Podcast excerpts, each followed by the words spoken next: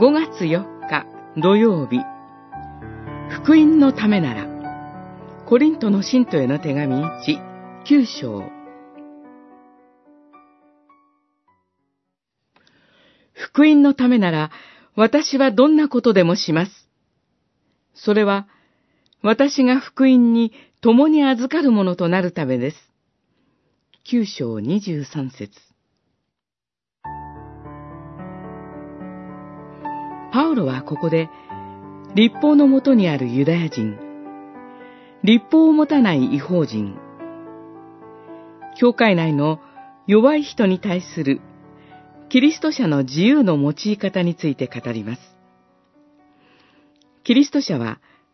立法を完全に実行されたキリストのおかげで、立法の支配から解かれ、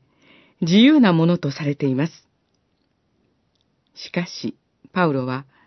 この自由を放棄して、進んで奴隷のようになったと語ります。すべての人に対して、すべてのものになりました。なぜパウロはこのような生き方を選び取ることができたのでしょうかそのようにせざるを得ないように彼を突き動かし続けたものとは一体何なのでしょうかできるだけ多くの人を得るためです。何とかして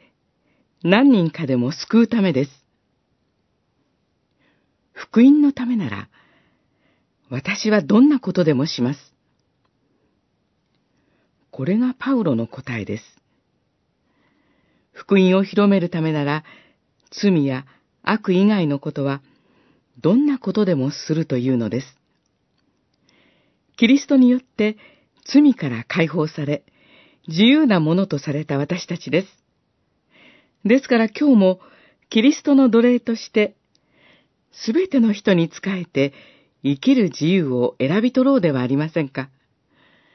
幾人かでも救うために、